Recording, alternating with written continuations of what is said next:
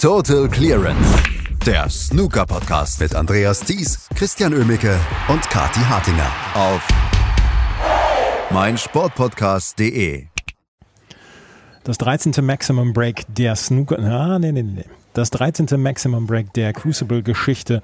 Einen wirklich überzeugenden Sieg und der entspannteste Spieler bislang im Crucible. Alles drei in einer Person. Karen Wilson hat nämlich hier für die Highlights heute gesorgt. Er ist in der zweiten Runde und sportlich kann ihm im Moment gar keiner was anhaben. Darüber müssen wir sprechen. Das tue ich heute mit Christian Oemmeke. Hallo Christian. Hi Andreas. Ja, äh, die entspannteste Person ist Kyron Wilson. Ich habe ihn eben noch in der Pressekonferenz erlebt. Ich bin jetzt gerade hier im Presseraum, um äh, das hier aufzunehmen. Und er hat die wohl wahrscheinlich beste Leistung der bisherigen WM dann ja auch gezeigt. Ne? Er hat jetzt gegen ähm, er hat jetzt gegen äh, Ryan Day heute gewonnen und das in überragender, überzeugender Art und Weise. Und dazwischendurch hatte man nicht das Gefühl, dass er überhaupt einen Ball verpassen könnte. Ja, Grüße ins Crucible. Ich dachte, du bist die entspannteste Person, denn. Ich, ich, bin, ich bin die entspannteste Passive hier. okay, ja, vom äh, aktiven Dienst her ähm, wärst du, glaube ich, längst nicht so effektiv gewesen wie Karen Wilson heute. Also das war eine überragende Leistung und wie du gesagt hast, die bisher beste Einzel- bzw. Gesamtmatchleistung eines Spielers hier. Wir haben schon gute Leistungen gehabt, die zweite Session von Hossein Wafai gegen Ding Junhui zum Beispiel oder auch die zweite Session von Neil Robertson gegen äh, Wuisa. Ähm, das waren überragende Phasen, die die Spieler dort hatten, aber ein Match von vorne weg ähm, bis hinten, bis zum Ende so durchzuziehen, wie Karen Wilson das heute gemacht hat, war einfach nur phänomenal und haben wir so bisher noch nicht gesehen. Fünf Centuries, darunter ein Maximum Break. Also Ryan Day konnte da eigentlich froh sein, dass er überhaupt fünf Frames mitbekommen hat. Und ja, der hat im, im Sinne des, äh, des höchsten Breaks dann nicht nur von Neil Robertson den kleinen Stinkefinger, sondern von Karen Wilson dann heute den richtig dicken Mittelfinger gezeigt bekommen. Lass uns mal über beide äh, Sessions sprechen, weil das heute insgesamt war ja eine wirklich bemerkenswert gute Leistung von Karen Wilson. Er hat in den ersten zwei Frames noch gebraucht, da führte Ryan Day sogar schon mit 2 zu 0, aber dann legte die ganz, ganz große Feuerwehr los. Und was mich am meisten beeindruckt hat heute ist, dass er nach diesem Frame 5, als er das Maximum Break gespielt hat, nicht einfach aufgehört hat, dass nicht das Adrenalin ähm, ihn müde gemacht hat oder so, oder dass er gedacht hat, na jetzt ist ein bisschen Druck abgefallen. Der hat einfach so weitergespielt. Und das hat mich heute am meisten beeindruckt. Ja, er war generell beeindruckend und ähm, er hat ja auch am Abend so weitergespielt. Nicht nur nach dem Maximum Break, sondern auch nachdem Ryan Day sofort eigentlich ziemlich gut in beiden äh, Sessions ins Match reinkam. Gewann ja, wie du schon gesagt hast, die ersten zwei Frames. Dann kam eine sensationelle Phase von äh, Karen Wilson, in der Ryan Day gerade mal einen Punkt mitbekam zwischendrin. Nicht viel falsch machte eigentlich. Im fünften Frame dann das Maximum Break wahnsinnig gut anzuschauen, das Break mit vielen, vielen tollen Bällen. Ähm, am Ende musste er sich da so ein bisschen von schlechter Position zu schlechter Position kämpfen, ähm, weil die letzten Roten ein bisschen verstreut waren, aber phänomenal durchgezogen. Die letzte Schwarze war bärenstark. Ähm, da lag er fast schon auf Höhe von Blau, wo er, wie er die noch in die Tasche gezw äh, gezwungen hat, die schwarze, und dann auch noch äh, toll auf Gelb gestellt hat. Also brillant anzuschauen. Und genau, dann hat er einfach nicht zurückgeschaut, hat weitergemacht. Ryan Day bekam gute Chancen. Ähm, aber ließ sich nicht so richtig dazu verleiten, die dann auch mal konsequenter auszunutzen. Und Karen Wilson auf der anderen Seite einfach ruthless oder wirklich einfach bärenstark, wie, wie er das gemacht hat. Drei 50er Breaks waren es dann noch zum Ende der ersten Session. Und auch am Abend, im ersten Frame, der hat ja tolle Bälle gezeigt, Karen Wilson, aber auch ein paar Bälle verschossen dann im ersten Frame ähm, mehrere Male eine rote gelocht und dann danach verschossen. Erst war es erst was schwarz, dann war es blau. Ryan Day holte sich dann den ersten Frame und trotzdem ging danach alles in Richtung von Kyron Wilson. Zwei Centuries, die 94, die im 13. Frame eigentlich auch hätten Century werden können. Ähm, da hat er Pink nicht von, der, äh, nicht von der Bande wegbekommen und den 14. Frame hätte er eigentlich auch schon holen können.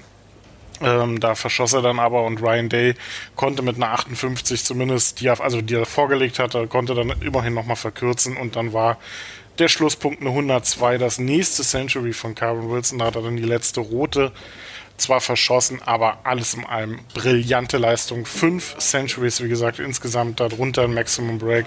Viele, viele weitere hohe Breaks und Ryan Day, der eigentlich nicht wirklich schlecht gespielt hat, war einfach, ja, der, der ähm, am besten positionierte Zuschauer der Karen Wilson Show fünf Centuries in einem Best of 19 Match im Crucible auch ähm, mit Rekord, was ich heute gelernt habe.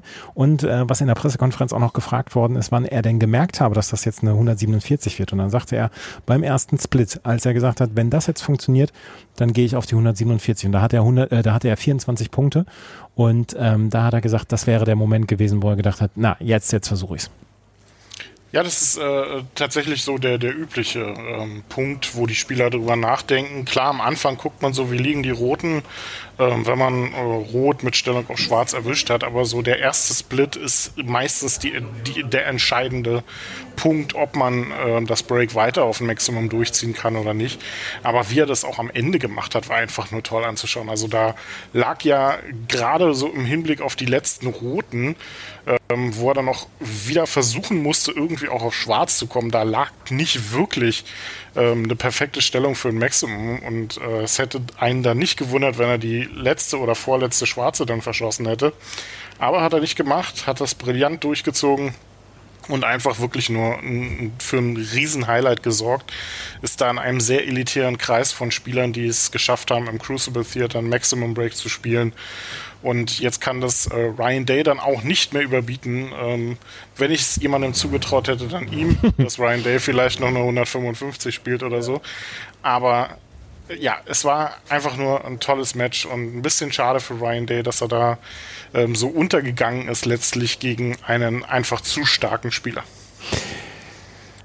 Karen Wilson hat in der Pressekonferenz auch dann noch äh, gesagt, dass er im Moment das alles sehr, sehr entspannt sieht, weil er hat in den letzten Monaten viele blöde Nachrichten dadurch in der Familie gehabt mit Gesundheit etc. Und er sagte, er sei einfach dankbar. Er spielt jetzt gegen John Higgins und da auch da hat er gesagt, ja, wir haben hier ein paar ähm, extreme Matches gehabt und natürlich absolute Legende John Higgins und ähm, er hat gesagt, zwei Matches äh, bleiben ihm in Erinnerung. Das eine Viertelfinale, wo ihm die Pomeranze in der Mitte durchgebrochen ist und das Halbfinale über drei Sessions, wo er gesagt hat, fand fand ich damals ein tolles Match, war ein großartiges Match und insgesamt ähm, traut er sich alles zu. Man muss ihm hier ja alles zutrauen, jetzt nach so einer Leistung. Aber wir haben es auch in den letzten Jahren mit Neil Robertson gesehen.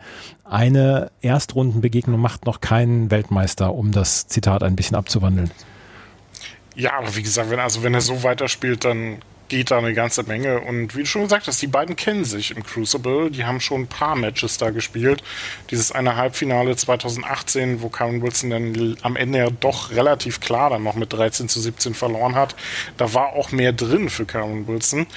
Ähm, paar Jahre später stand er im Finale. Und ja, jetzt muss man gucken, wie John Higgins seine Form konservieren kann. Da habe ich ja immer noch so ein Fragezeichen dahinter. Das war zwar ein sehr guter Auftritt gegen David Grace, vor allem in der zweiten Session, aber die Saison insgesamt von John Higgins war ja jetzt nicht so überragend. Also wenn Karen Wilson auch nur ansatzweise so spielt wie heute, dann mache ich mir da keine Sorgen. Karen Wilson steht also in der zweiten Runde und hat bislang für das sportliche Highlight gesorgt. Auch in der zweiten Runde steht Anthony McGill und das ist vielleicht ein bisschen überraschend. Und natürlich muss man sagen, wenn er gegen den ehemaligen oder gegen den letztjährigen Finalisten in die zweite Runde einzieht, dass es eine Überraschung ist. Aber wir müssen auch sagen, erstens, Judd Trump hatte nicht die Saison, die er gerne gehabt hätte. Zweitens, Anthony McGill und das Crucible, das sind einfach zwei Dinge, die völlig zueinander passen und die wirklich sehr, sehr konkurrent sind.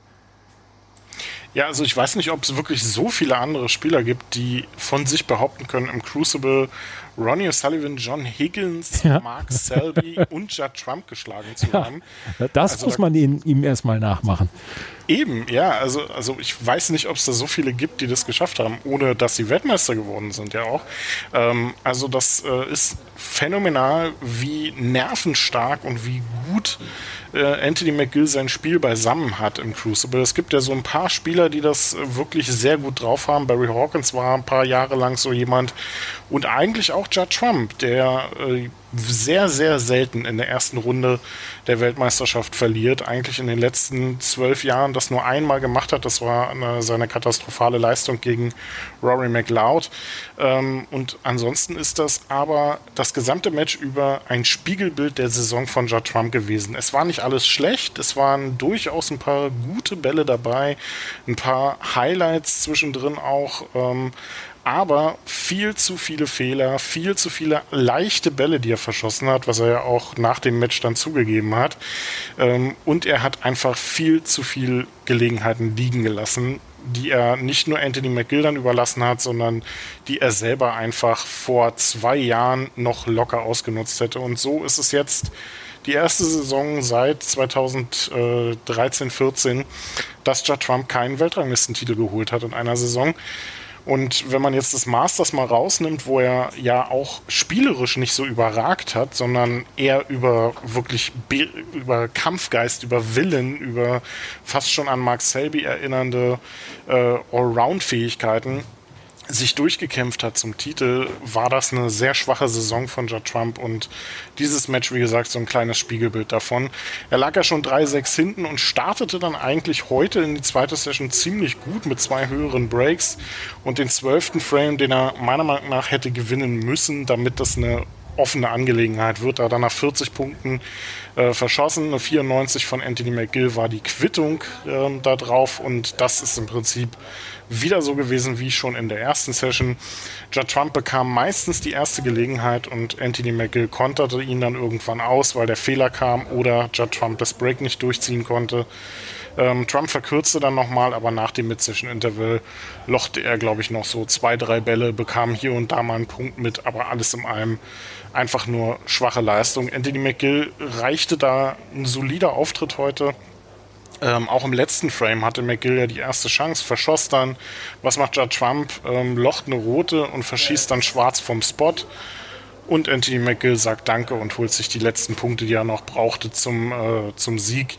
Ähm, ich glaube, Judd Trump wäre vor einem Jahr auch noch an den Tisch gekommen. Ähm, zu dem Zeitpunkt ähm, es waren, glaube ich, weiß ich nicht, zwölf, äh, zwölf Punkte. Mhm. Ja, zwölf Punkte, die er noch gebraucht hätte. In einem, bei der Weltmeisterschaft kann man da durchaus nochmal an den Tisch gehen. Er war, glaube ich, einfach zu angefressen und wusste, dass, äh, dass das wahrscheinlich nichts bringt. Und jetzt kann man Anthony McGill letztlich nur gratulieren zu einer wirklich tollen Leistung. Und bei George Trump muss man so ein kleines Fragezeichen hinter die Form machen. Und das könnte sich im Laufe der nächsten Saison natürlich rächen denn äh, Judd Trump wird eine Menge zu verteidigen haben aus der vorletzten Saison.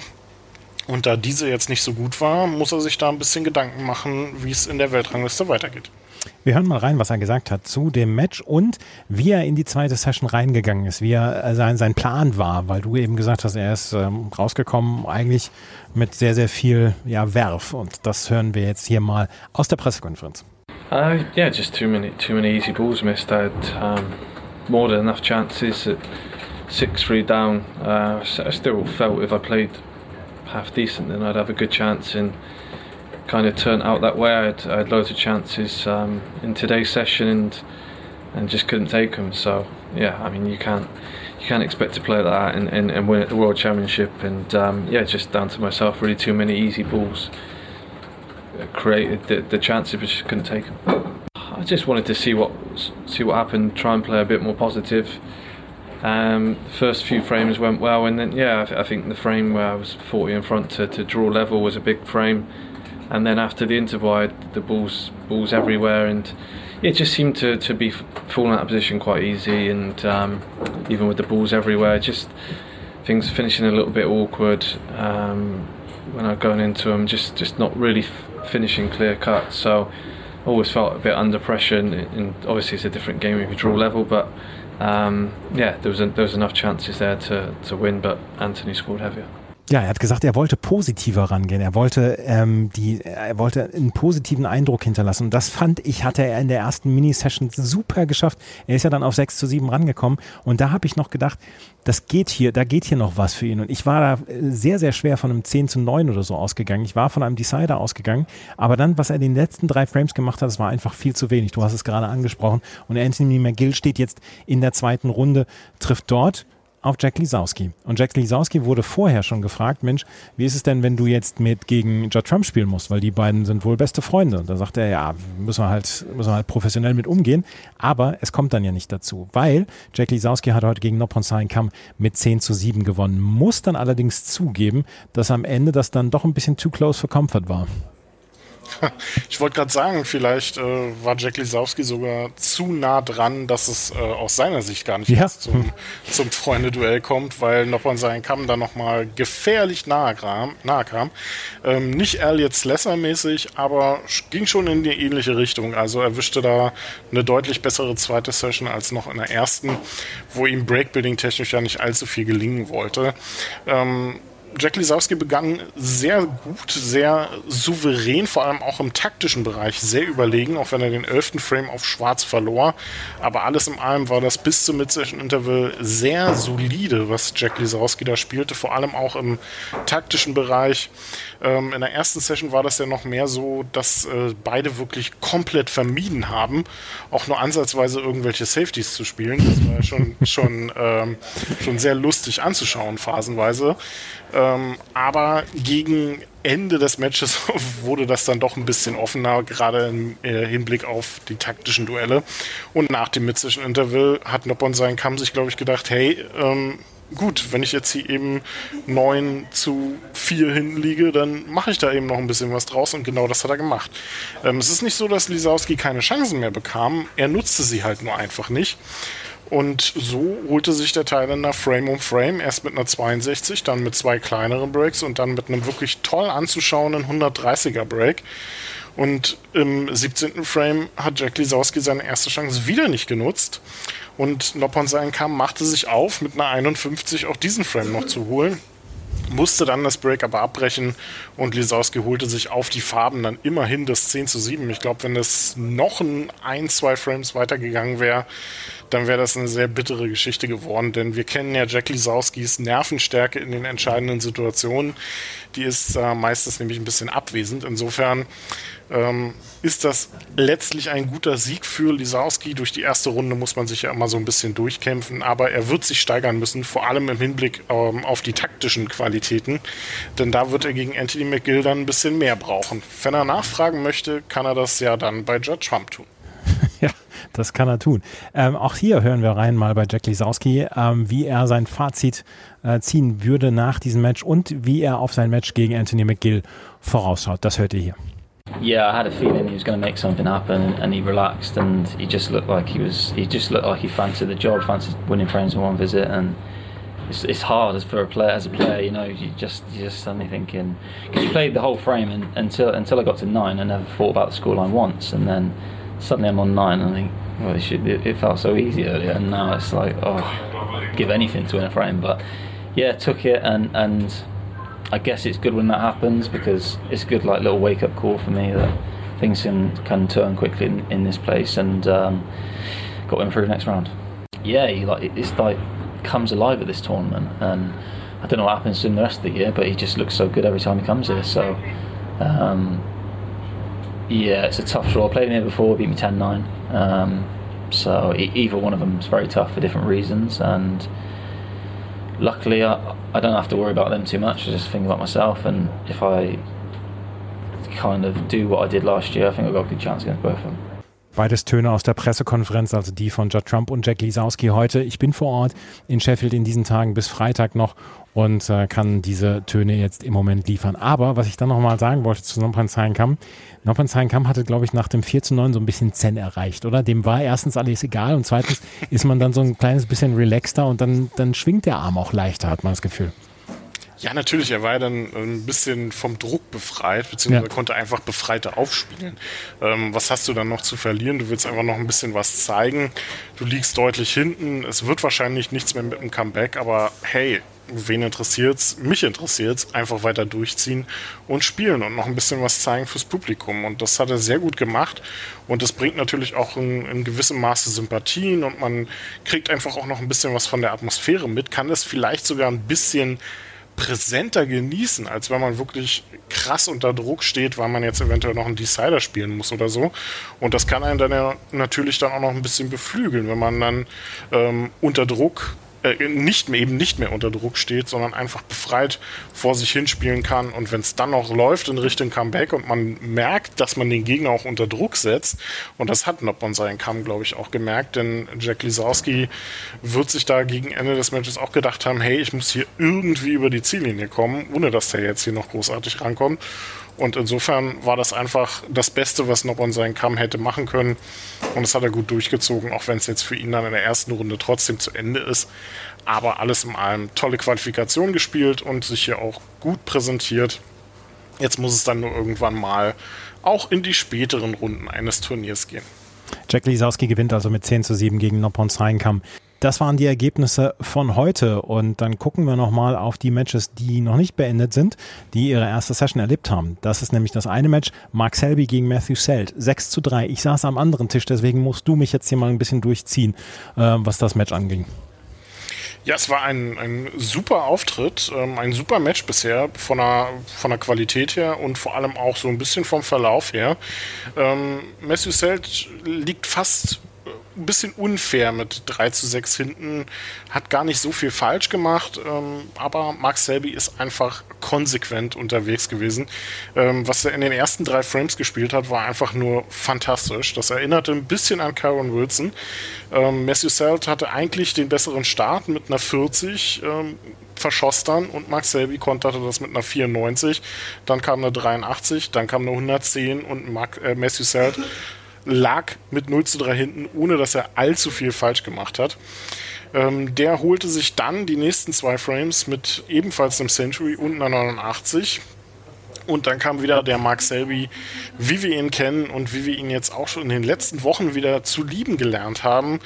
Taktisch brillant, immer wieder mit den entscheidenden äh, oder mit den richtigen Bällen in den richtigen Situationen und ähm, auch dann mit einem weiteren Century mit einer 131 im achten Frame und er lag wieder mit 6 zu 2 vorne. Hätte im neunten Frame sogar noch die Chance gehabt, äh, es auf 7 zu 2 zu erhöhen. Ähm, musste aber aussteigen und Messuselt machte nicht nur einen tollen Einsteiger, sondern holte sich mit einer 52 dann eben auch diesen neunten Frame und der könnte sich nochmal als wichtig herausstellen. 6 zu 3 klingt zwar immer noch nach einer sehr komfortablen Führung, aber das ist nicht unmöglich aufzuholen. Auch wenn ich ehrlich gesagt nicht dran glaube, denn so wie Mark Selby jetzt auch einfach vom Kopf her wieder im Snooker dabei zu sein scheint, ist äh, da wirklich schwer gegen anzukommen, gerade im Crucible. Aber durchaus guter Auftritt von Matthew Selt, gefällt mir sehr gut, sehr unterhaltsames Match insgesamt auch und äh, wird vor allem ja natürlich die Mark Selby-Fans freuen, dass er hier so gut unterwegs ist. Mark Selby also mit 6 zu 3 in Führung. Und gerade läuft noch, während wir hier sprechen, das Match zwischen Sean Murphy und CJ Hui. Ich hatte schon in den letzten Tagen erwähnt, dass Sean Murphy stundenlang durchkommentiert, also zwei Sessions hintereinander und das ist ja durchaus anstrengend. Und ähm, es schien ihm nichts auszumachen. Und er in den ersten Frames sah er auch extrem gut aus gegen CJ Hui, aber der hat seine Nervosität komplett abgelegt. Und der letzte Frame jetzt gerade von CJ Hui zum 5 zu 3, der war exzellent und Sean Murphy muss sich hier gewaltig steigern, um hier weiterzukommen. Ja, er hat äh, das Momentum komplett aus der Hand gegeben, was er vor dem Mid-Session-Interval klar inne hatte eigentlich. Ähm, und wer weiß, wenn das hier so weitergeht, dann ist er schneller wieder beim Kommentieren, als ihm lieb ist, weil er dann nämlich während dem Rest der WM nichts mehr viel zu tun hat. Ähm, der Start war fantastisch in dieses Match. Die ersten vier Frames hat Sean Murphy komplett dominiert. CJ Hui hatte da im dritten Frame nach einem krachenden Einsteiger immerhin eine 87 geholt und sich so einen Frame erkämpft. Ansonsten war da nicht viel zu holen. Der hat zwar immer wieder tolle Einsteiger gelocht, konnte dann aber wenig aus seinen Chancen machen und Sean Murphy war da konsequent in seiner Chancenverwertung. Ähm, drei hohe Breaks, darunter ein Century und der lag mit 3-1 vorne. Und bis zu dem Zeitpunkt sah eigentlich alles nach dem Sean Murphy aus, den wir bei der Tour Championship gesehen haben und den wir überhaupt in den letzten ja, ein, zwei Monaten, würde ich sagen, ähm, erlebt haben am Tisch. Und nach dem Mid-Session-Interval kompletter Bruch im Spiel. Ähm, Der fünfte Frame war schon so ein bisschen merkwürdig. Sean Murphy lochte zweimal einen Einsteiger, machte dann aber nichts draus. Einmal hat er sich verstellt, einmal hat er dann verschossen und CJ Hui erkämpfte sich diesen Frame. Der sechste Frame war dann ganz wirr, ganz irre.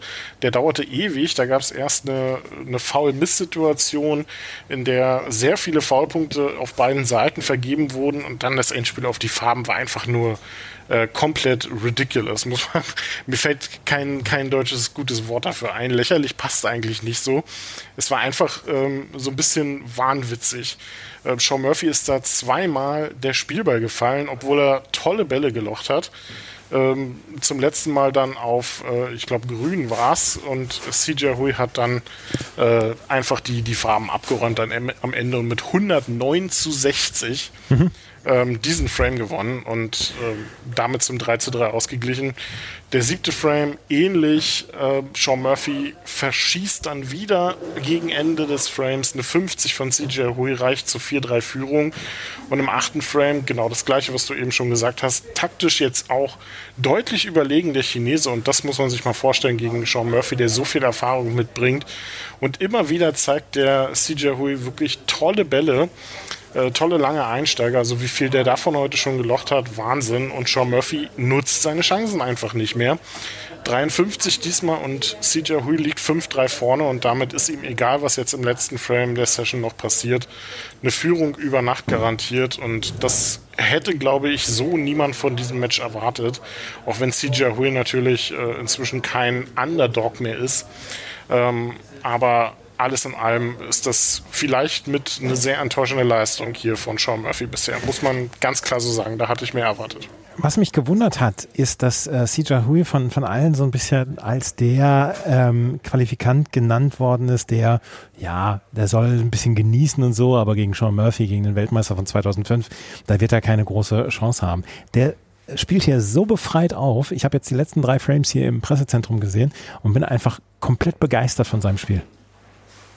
Ja, so um, warum der so unterschätzt wurde, weiß ich auch nicht. Ich glaube, das lag so ein bisschen an der Auslosung einfach. Ich meine, Sean Murphy galt hier wirklich als, ja, ja. neben Ronnie O'Sullivan, glaube ich, Hauptfavorit auf den Titel vor dem Turnierstart. Und äh, das ist äh, natürlich eine gefährliche Situation für Sean Murphy.